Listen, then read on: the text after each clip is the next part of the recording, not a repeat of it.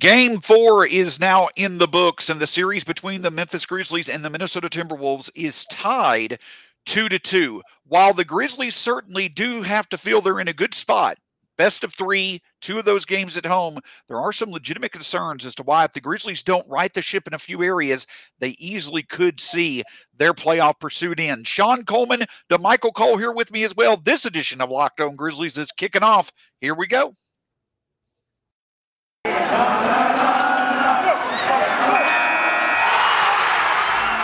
Locked On Grizzlies, your daily Memphis Grizzlies podcast, part of the Locked On Podcast Network, your team every day.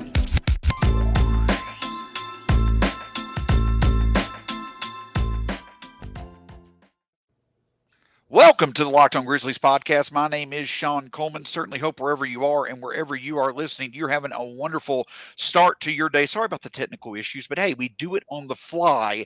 That's what certainly helped the Grizzlies in the playoffs so far. You can find myself at StatsSEC, DeMichael at DeMichael C, DeMichael Cole, beat writer for the Grizzlies with the Commercial Appeal, myself, Grizzly Bear Blues, your co-host here at Locked On Grizzlies, your Grizzlies every day. And obviously you can find the show on all podcast platforms for free. Find the show at Locked On Grizz on Twitter as well. But hey, you know where to find us. You know where to join us anytime you get the opportunity to. But let's get right into the subject at hand, and that is game four. Last night, a late game, and there's no better perspective to dial into than the man that was there, sitting right there watching the game, DeMichael Cole. DeMichael, it was an entertaining game, if you want to call it that.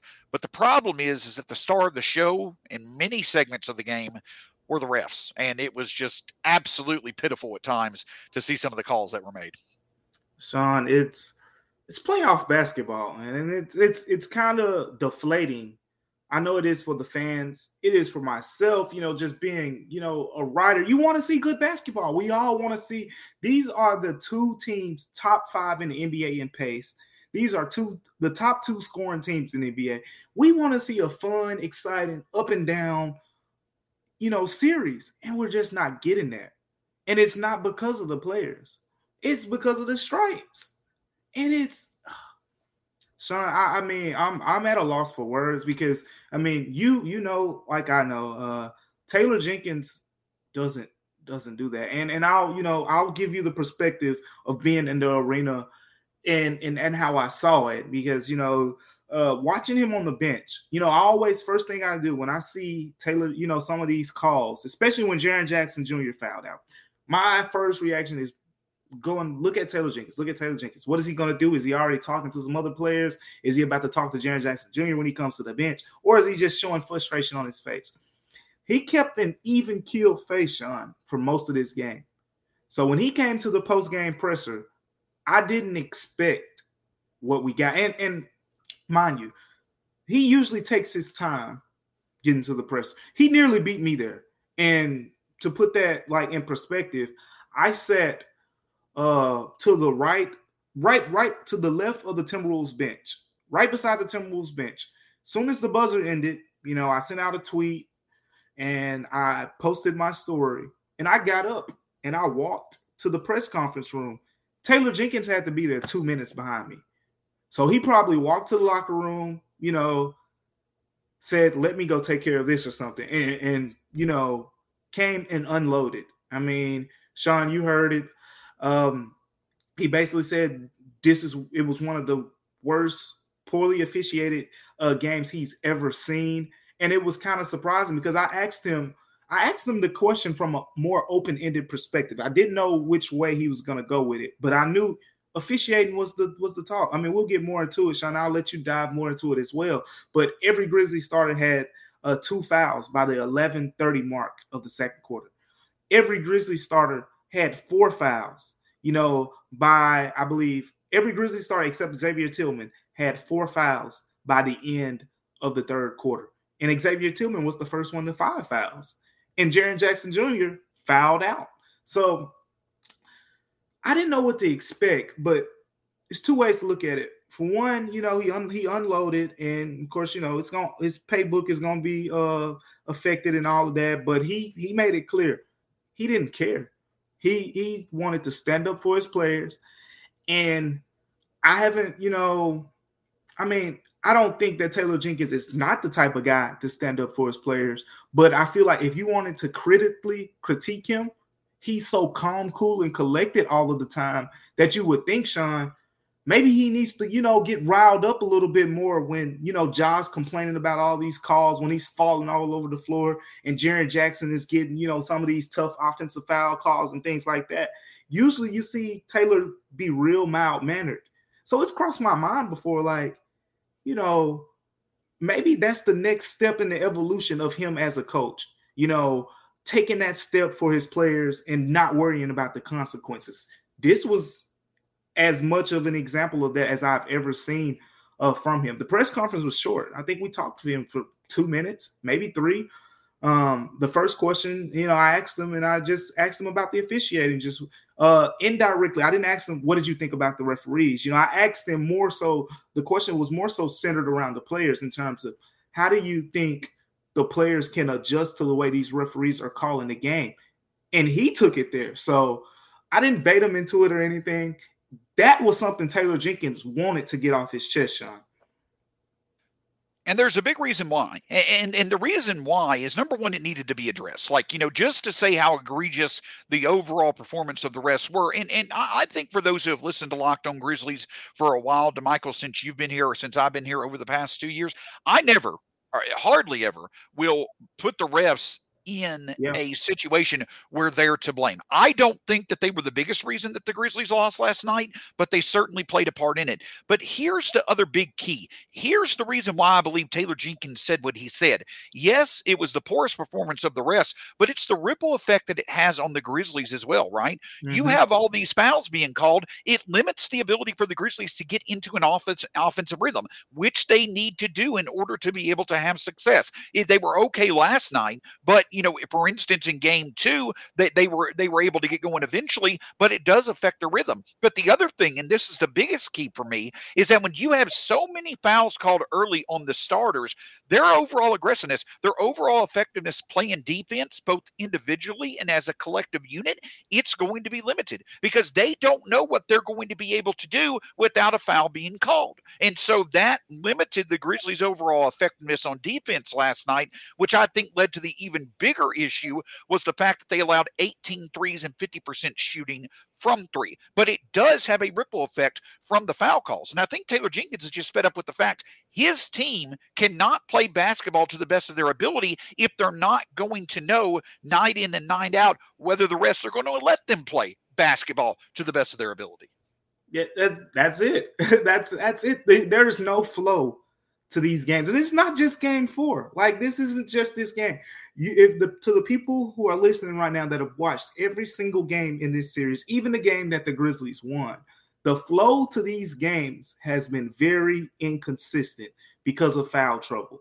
And I asked, even, I mean, almost from, I guess it can be like a foreshadowing thing, but in a way, the refs weren't great in the first three games either. So I asked Jaren Jackson when we had shoot around the morning uh, before game four, uh, we got to talk with him. And of course, you know, he's been limited with foul trouble in each of the first three games before the fourth game. And I asked him, I was like, how are you emphasizing, you know, uh, playing without fouling? And then, I, and then, you know, when he talked about, you know, just his hands, his hands, that's the most important thing. And then I asked him, do you feel like this is playoff basketball? You know, do you feel it? The intensity, the physicality. And to my surprise, he said yes. He said yes. He said yes. It feels like, you know, playoff basketball, uh, the energy, the intensity. So we talked to Taylor Jenkins right after that in shoot around, asked him the same question. He said yes. The intensity, you can feel it. But after the game, talked to Brandon Clark, you know, after after, after game four.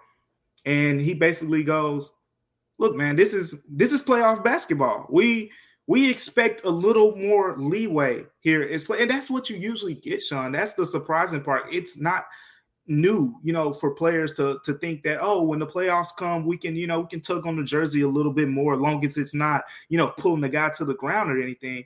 But, uh, yeah, you hit it on the spot.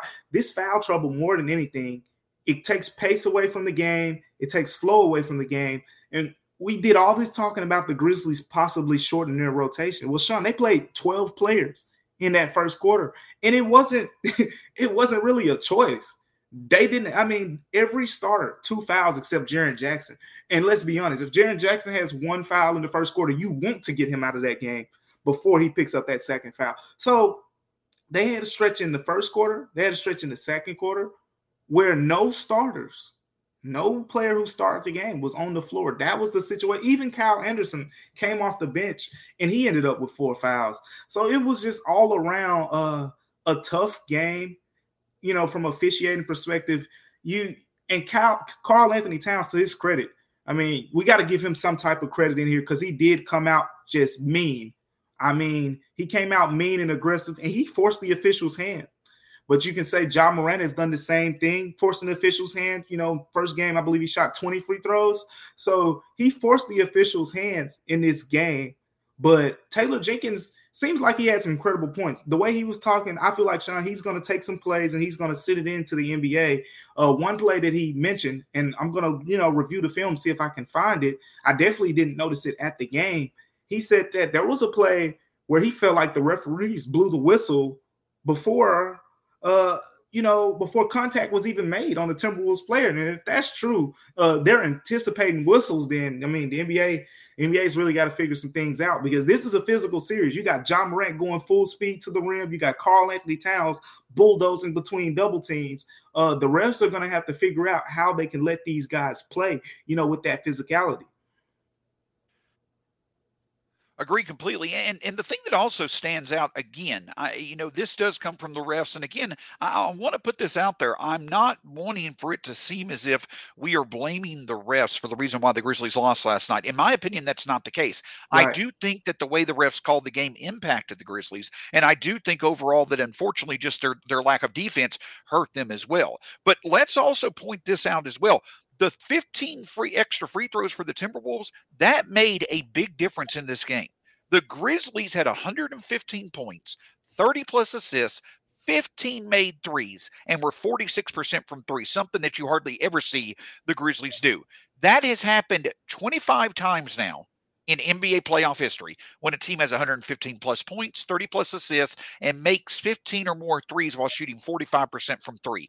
Teams are now twenty-four and one in those games. The one loss was the Grizzlies last night. So at the end of the day, it's only a part of the equation, but I do feel Taylor Jenkins is absolutely, absolutely right and within his right to mention the fact that the refs have got to get more consistent to allow for the Grizzlies to get their flow going that they need to. Because when they do get it going, we see obviously they can emerge as the better team on the court quite quickly. But before we get into, obviously, the best player who we feel is on the court when he's on the court in Ja Morant, I want to talk with you a bit about Athletic Greens. And now the thing I'll tell you about this, DeMichael, is that Athletic Greens certainly is something that, you know, just can make life better for you. I mean, the founder of Athletic Greens himself, he went, he founded this product because he was experiencing a ton of gut health, gut issues, and ended up with a complicated supplement routine to recover. It cost him nearly one hundred dollars a day. He created Athletic Greens after experiencing how, experiencing how difficult it was to create an optimal nutrition on your own. But DeMichael, I think that you could speak to this as well. If you had something that would only cost three dollars a day and allows for you to invest in your health, and it's cheaper than any type of, you know, drink habit that you maybe want to invest in, that's a no-brainer to make a part of your day moving forward. It's, it's a no-brainer. And, and, and Sean, you, you have all these other daily supplement, the vitamins out here and things like that. Athletic Greens is simply the best option. It's healthy. It's, it's, you know, been five-star reviews, has some of, you know, you have athletes and other people who are basically vouching for Athletic Greens. And if you have people at that level vouching for it, you have me vouching for it, you have Sean vouching for it, and you know what to do. It's, and I, now I'll tell you this, I, I need to take more of it to get my butt in shape, but I will tell you this as well. Athletic Greens is going to give you a free one-year supply of immune-supporting vitamin D and five free travel packs with your first purchase. All you have to do is visit athletic greens dot com slash N B A network. Again, that is athletic greens dot com slash N B A network to take ownership over your health and pick up the ultimate daily nutritional insurance. Want to thank you so much for making Locked On Grizzlies your first listen of the day, but check out the Locked On N F L and Locked On College network of podcasts as the N F L draft is here this week. Certainly hope the Titans are going to pick plenty of good players this year, but when it comes to the coverage of your favorite football team or your favorite college football team, make sure you check out the Locked On N F L show and Locked On College show of your choice this week as your second listen of the day. So DeMichael, the, the other thing, you know, obviously the refs, the defense, those were the big concerns. And those are things that, you know, the Grizzlies can only control what they can control, right? Even if what the the inconsistency of the refs is having an impact on the Grizzlies during these games, they've still got to play better defense, and they're going to need more sc- consistent scoring from Ja Morant. Now, I do think that two truths exist here. Ja Morant himself said he knows that he's got to get better. He knows that he's got to be able to be at full capacity. But I also truly do think that right now he's just not at one hundred percent. He's finding other ways to contribute. You know, to uh, eighteen rebounds, twenty-six assists over the past two games. But DeMichael, for someone who was there for both games in Minnesota, what does Ja look like up close and, and, and in person? Do you feel as if there certainly is a, a little bit of a limitation in his approach right now? Oh, first thing I have to do is give credit to the Timberwolves. There are, there are only a few teams who have the athletic gift to match up to what Ja Morant does on the court. The Timberwolves are one of the few things, and let me explain why. One, you have Karl Anthony Towns at the rim, very athletic for a seven-foot big. I mean, he's mobile. We've seen him block, you know, uh, Ja Morant a number of times in this series. He had a couple big-time blocks late in the fourth quarter of game four. Jared Vanderbilt, super athletic guy. I mean, is a very bouncy guy for a forward. He's one of the best rebounding forwards in the N B A. He's contested Ja Morant at the rim in situations and held his own a lot of times. Anthony Edwards, we've seen Ja Morant go to the rim against him, and Anthony Edwards, we know, can jump with the best of them. Uh, they have supreme athletes in Minnesota, and and for one, that's making it hard because usually with most teams, for example, when you have Ja Morant get blitzed or get trapped, you know, by two guys, it's usually the one and the five. So against this team, it would be like Patrick Beverley and Karl Anthony Towns a lot of times in those traps. If Ja Morant gets behind them, there's only three guys left. You're playing basically three on four, three on five basketball at this point. And when he gets downhill and gets to the rim, most N B A teams don't have fours or weak side shooting guards like Anthony Edwards to compete with him at the rim. Jared Vanderbilt and Anthony Edwards are elite jumpers. So for one, that's the first point. Uh, the Timberwolves are just supremely gifted to the point. And this goes, I mean, we talked about it before this series started. Ja Morant's numbers against this team uh, were some of his worst numbers against any N B A team uh, this season because they have those supreme athletes. But getting back to the playoff basketball, uh, yeah, Sean, he said he's not one hundred percent healthy. I do believe it. Um, You know, he's not playing, as he said, above the rim like he usually does. And we see that. Like I said, Karl Anthony Towns has gotten a couple blocks on Jared Vanderbilt, Anthony Edwards. Ja Morant doesn't get blocked like that. It, it just doesn't happen.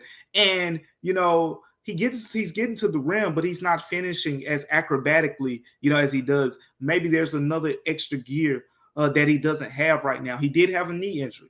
You know, that that's the main thing here that we're, we're talking about. It was knee soreness, um, as the team put it. So I do believe he's not one hundred percent, but he, as he said, he's almost there. I take his word for it. I do believe he's almost there. He did sound a little frustrated at the game, but I think that was just general frustration with all the foul calls and just losing the game by one point when you could have taken a three one lead. So, uh, Sean, I think there's no concern because at the end of the day, even if he's at one hundred percent, Minnesota is going to make it really tough. I mean, I'm I'm trying to give them as much credit as possible here because even you look at a team like I, I'm not trying to look ahead, but let's say they play Golden State in the next round. Ja Morant could I could definitely see him being much more successful because they don't have the bodies at the rim that this team has. I mean, and I pointed out Golden State because that's a potential next opponent. But even if it was the Nuggets, if they were to, you know, like I mean, Golden State, Denver, like if they were to beat Golden State in that series, um, he he's going to have his way at the rim against them too. Just there aren't a lot of teams in the N B A that have the repertoire, have, you know, the athletic gift that the Timberwolves have. So it's it's testing Ja Morant on a new level. I mean, we saw the first two games, right, Sean? thirty-two twenty-three, Timberwolves adjusted. Now you're talking about sixteen points, eleven points, and it's been a struggle. But I do think he's not one hundred percent, but I don't think it's an excuse. You know, he said it's not an excuse. I still think he's playing at an all-star level from a physical standpoint, like the burst and everything. It's just not Ja, as he said. And and you hit it on the hit the nail on the head. The Timberwolves do very well against Ja Morant. Four games in the regular season, Ja Morant averaged twenty points per game on forty percent shooting, three of twenty from three, and averaged seven assists a game. Those were the four regular season games. Four games in the playoffs now, twenty and a half mm-hmm. points in yep. these playoff games, forty percent shooting, only twenty-seven from three. Now, he's doing more. Nearly eleven assists per game, seven and a half rebounds. He's doing more to try to contribute to get his teammates involved. But you're absolutely correct. You have layers here. Not only are the Timberwolves, they've got eight games of proof this year. They can limit Ja almost as good as any team, if not better than any team in the N B A. The knee injury at the end of the season, he's gotten jammed up. He's gotten, you know, another player's leg hit into his quads a few times. I would imagine that right now, Ja Morant's legs are, are not where they usually need to be, especially when it comes to his leaping ability. But one thing that I will point out that I am thankful for, we don't play again until Tuesday night for game five. We don't play then after that until Friday for game six. Those extra day of rests, I think, are going to be huge for an offense that truly does need Ja Morant at his best to close out this series.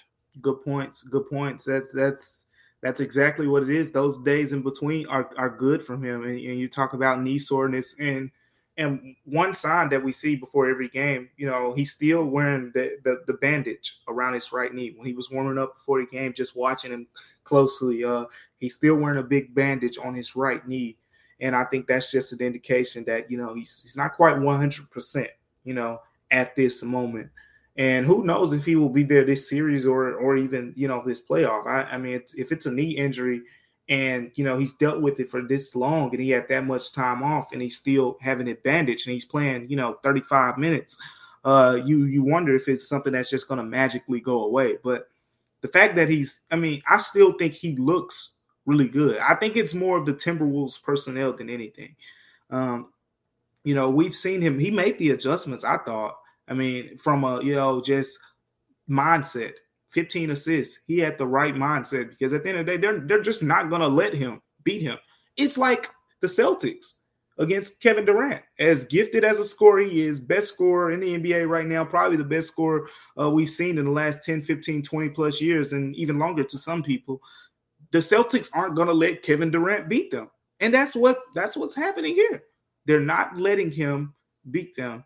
And, you know, it's leading to some big nights from, you know, a player like Desmond Bane. But you, as you know, Sean, there are also some other players uh, who need to step up as well outside of Ja.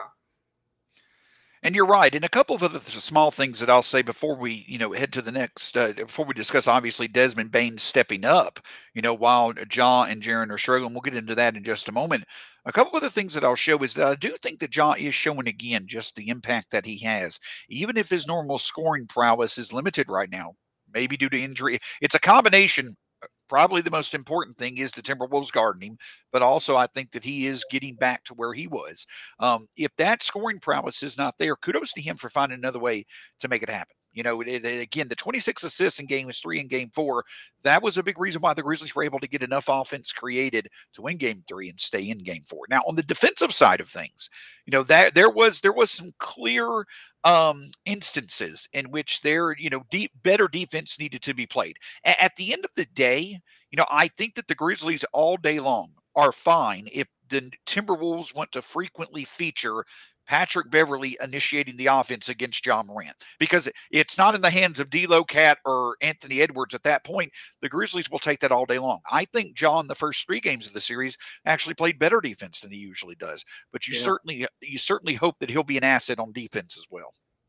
Yeah, he'll he'll ha- he'll have to, because Sean, they've made it a point to attack Ja Morant. Uh, talking to uh, Chris Finch before game four, listening to Patrick Beverley after game three, and just watching the film. I mean, you locked on, you know, viewers, if you've been watching the games, you see it, especially in game three more than game four. But even in game four, uh, out of all the players uh, on the court, and, and the Grizzlies have adjusted in some ways. I saw when the, when they did some ball screens with Ja Morant, uh, you know, trying to draw the switches, the Grizzlies would hedge those screens and get Ja Morant back to whoever they wanted him to be on instead of switching, you know, like they usually do with Dillon Brooks and Desmond Bane.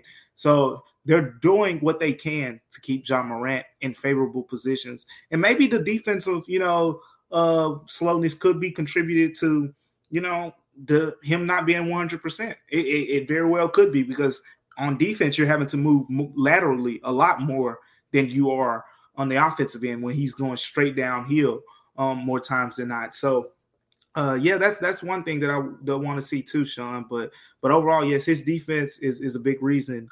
Uh, is going to be a big factor in how this series plays out, because they're attacking them for sure.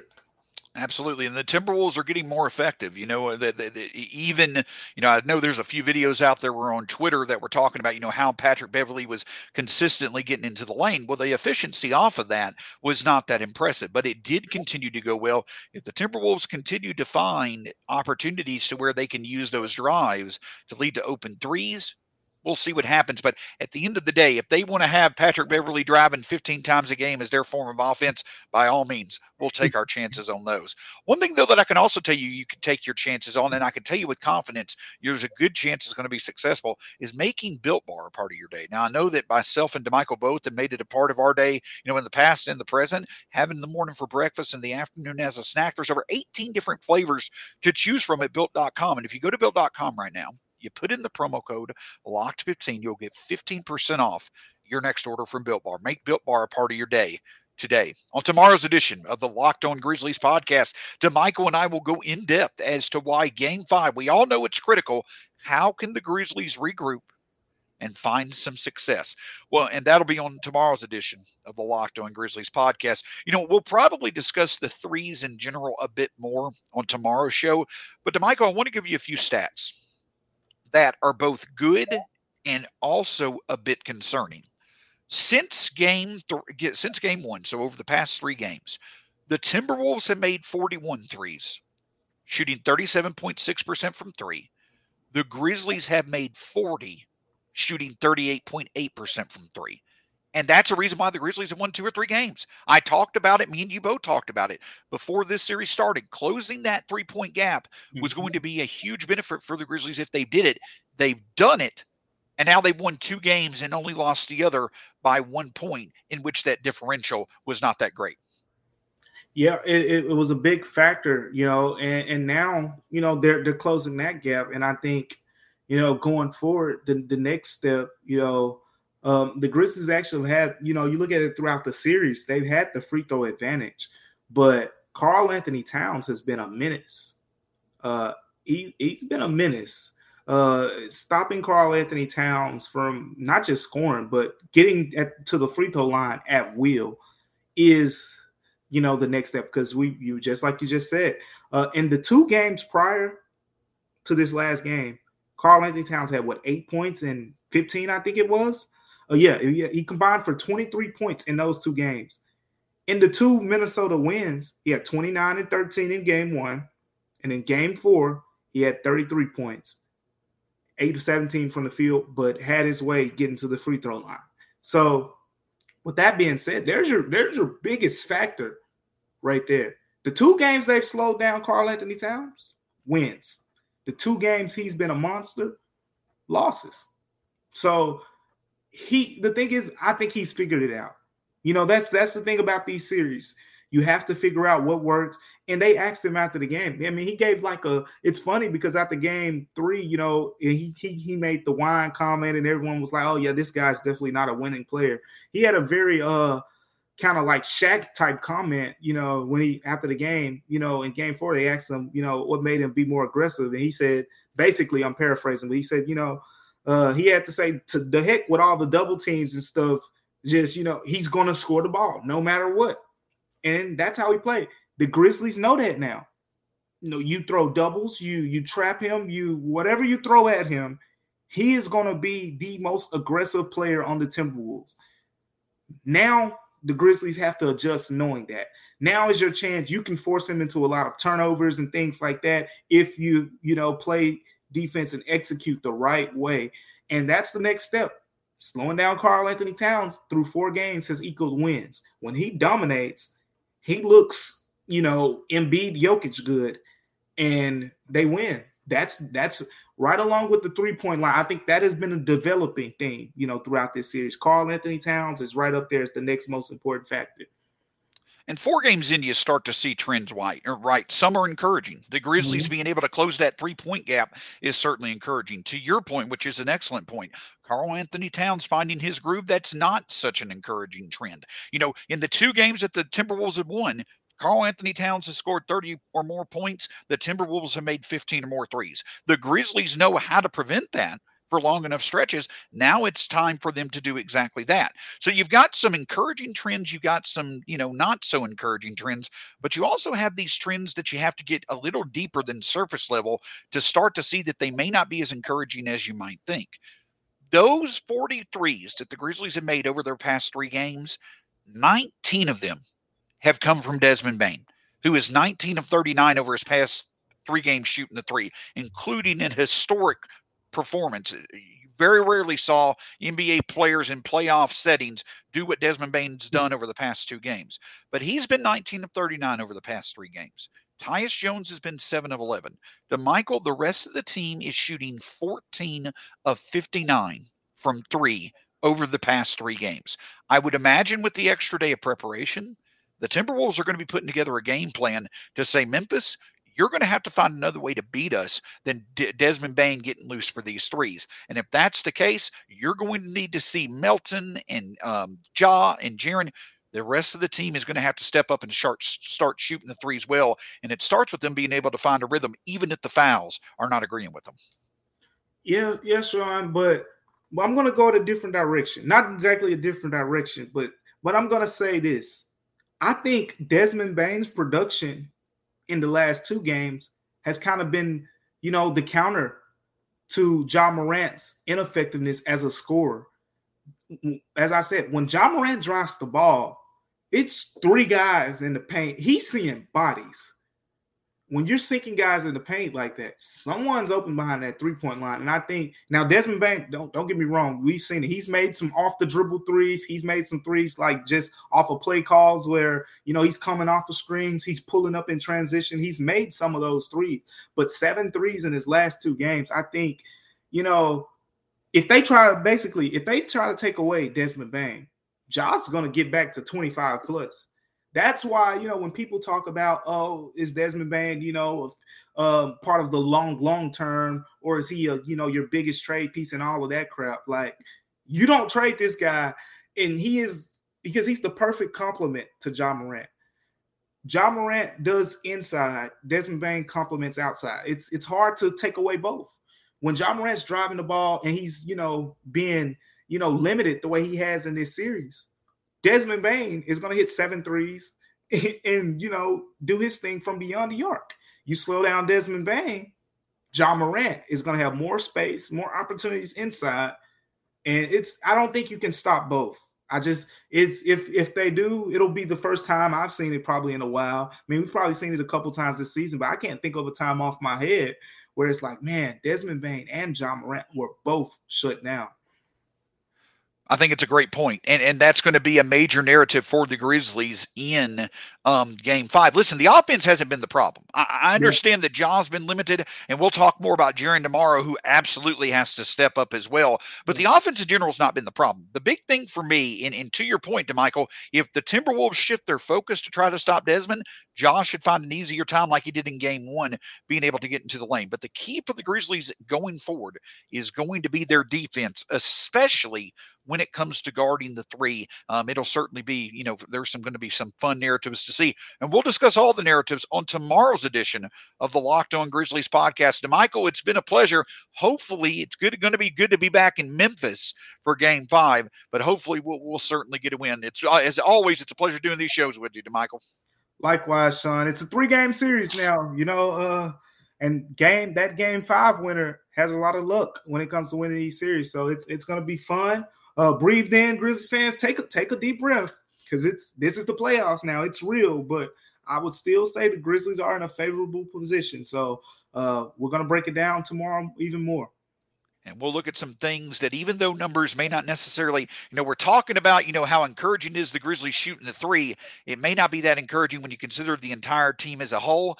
We'll also talk about some things that should get better as time goes on to help the Grizzlies get the two wins they need. For DeMichael Cole, my name's Sean Coleman. Thank you so much for joining us here on the Locked On Grizzlies podcast. Have a great day.